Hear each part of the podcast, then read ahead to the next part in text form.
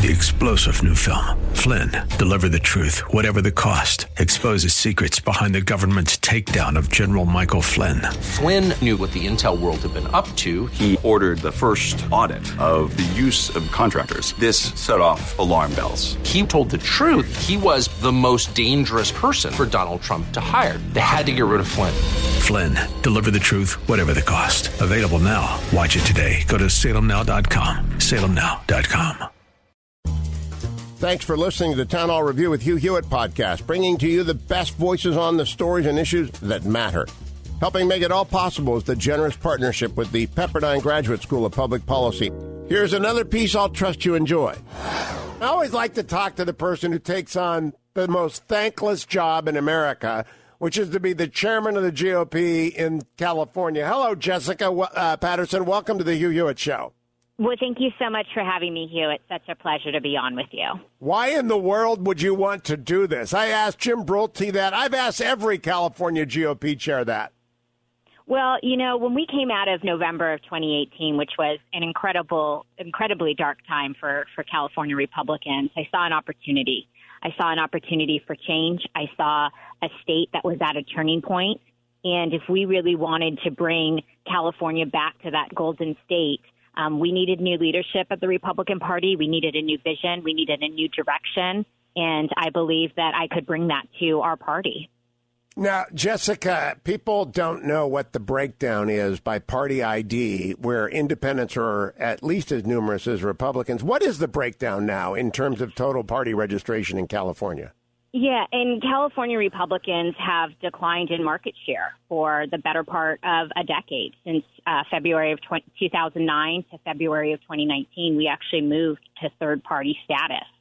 In the last year, we have made a specific focus on voter registration here. We've registered over 300,000 new Republicans to the party.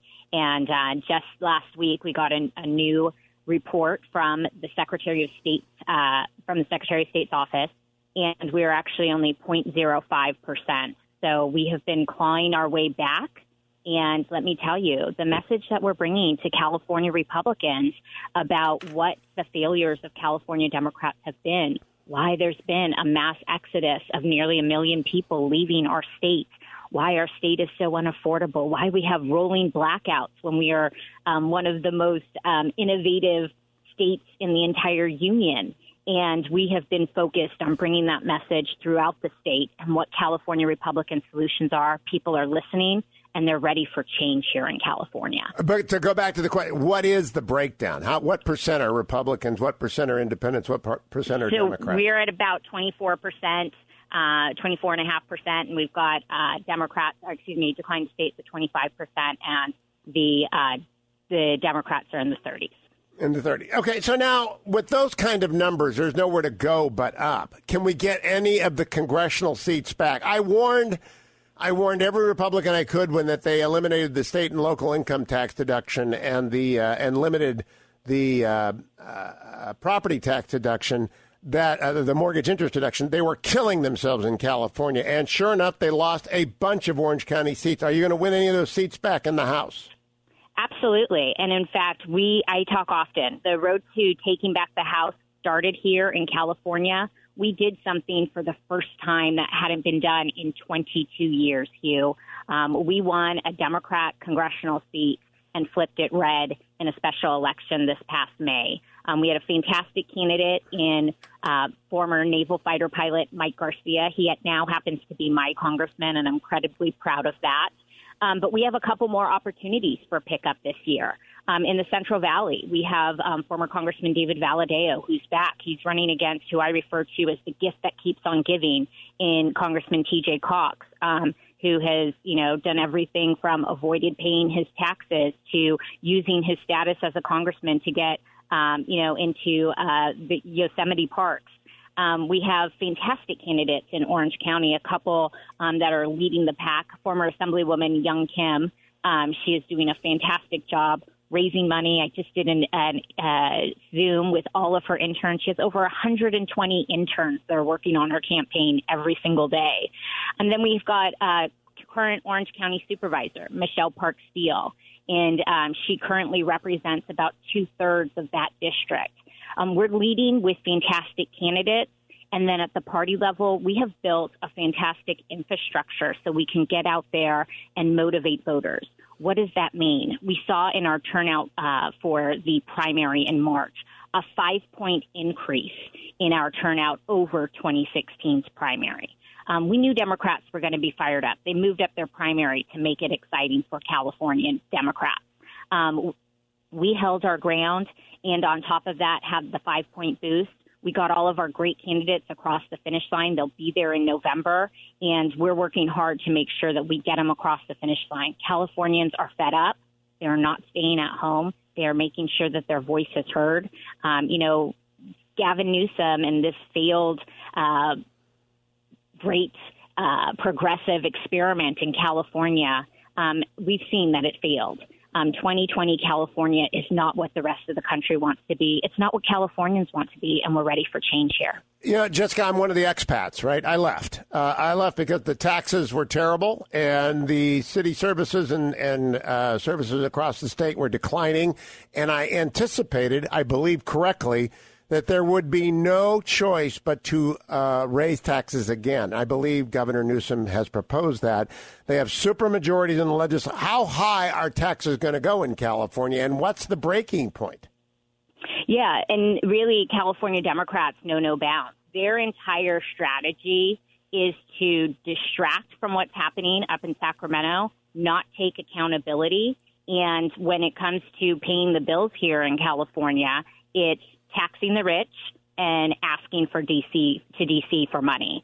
And so um, we had to come to the table and say we have other ideas. We want to take, uh, you know, when it comes to transportation, we don't need another gas tax. We want to take the dollars that we've already collected for transportation. And I know it sounds like a crazy idea, but actually use them to fix our roads and, I got I got to, uh, before we run out of time, I got to ask you about harvesting. Kevin McCarthy told me the Democrats made harvesting legal, and it is legal. Ballot harvesting is legal in California, and they exploited it ruthlessly. Does the party have now an ability to match the Democrats when it comes to ballot harvesting? Yes, and we put it into action over uh, in our March primary. We've recruited over 37,000 volunteers. We've had thousands of trainings, particularly in the stay at home order. Um, we saw in our March 3rd primary, we made a difference in places like Los Angeles and Orange County, where they had all mail ballots in that March primary. Um, we turned out every single voter. We've already picked up an assembly seat in Los Angeles and Ventura County because we had turned out the vote so much. We sent two Republicans to a currently held Democrat seat um, for November. Would so you explain to people how ballot harvesting works, Jessica Patterson? Because if you're the chairman of the Republican Party in California, people need to know what we're talking about nationally. I don't want it to spread, but where it's legal, I want them to know what it is. No, absolutely. And what California Democrats have done is they've turned what would be considered fraud any other place in the country into legal, normalized behavior. In fact, we had to have a special reelection in North Carolina because of chain of custody issues. In most states, you have to mail back in your ballot if someone else takes it in for you. In California, you used to have to have a family member sign it. You'd have to sign it. Now, any old Joe can come by your house, pick up your ballot, and turn in or not turn in your ballot. Um, and that's what ballot harvesting is. And so we have recruited and trained over 37,000 volunteers that are serving as our neighborhood team leaders. They've developed relationships with their neighborhood, um, with their community members and have built that level of trust where they feel comfortable to collect those ballots um, come election time. And we're excited to come up against the, the Democrats and beat them at their own game. You know, I'm, I'm running with Job Creators Network, 10for20.com, the number 10, FOR20.com, to get everyone who listened to me to register, to get 10 people they know to the polls on November. I think the silent majority has to speak up. Do you think that silent majority exists in California? Will they go to the polls in November and get some of those congressional seats back? Yes, and even better than that, Hugh, I think that they are ready to stop being silent. Whether it's job killing bills like AB5 that take away your choice and your flexibility, um, or if it's the high taxes and affordability issues that we we feel here in California. People are so sick and tired of what California Democrats have done to our beautiful state that they're not going to be silent anymore. They're ready to talk about it. They're ready to talk to their neighbors. They're ready to bring people with them to turn out to vote. Jessica Patterson, thank you so much. Chairwoman of the California GOP. Follow her on Twitter at Millan Patterson, M A L L A N Patterson. Millan Patterson, California GOP Chair. Thanks for listening to the Town Hall Review. Our program is coming today in partnership with the Pepperdine Graduate School of Public Policy. It's America's most unique graduate leadership programs offered on Pepperdine's breathtaking campus in Malibu, California. Learn more at publicpolicy.pepperdine.edu. If you're enjoying the podcast, please tell a friend to go to Town Hall Review and sign up as well today. This is Jerry Bowyer of Town Hall Finance for townhall.com. The respected research firm, The Morning Consult, just released new findings about how Americans want the business community to respond to our current crisis. At the top of the list, they want businesses to set up a fund to help small businesses recover from looting, with a net positive approval of almost 50%. Towards the bottom of the list, we see things like supporting protesters on social media. There's no real consensus on statements of support, whether for protesters or for the police. The bottom line is that people want companies to actually help, not to pose. And the group they want helped are the victims of the looting and rioting. Facile expressions of woke solidarity are not taken seriously by customers. The people see past it. Businesses should shift towards more even handed and constructive responses, or they risk losing the respect of their customers. Publicpolicy.pepperdine.edu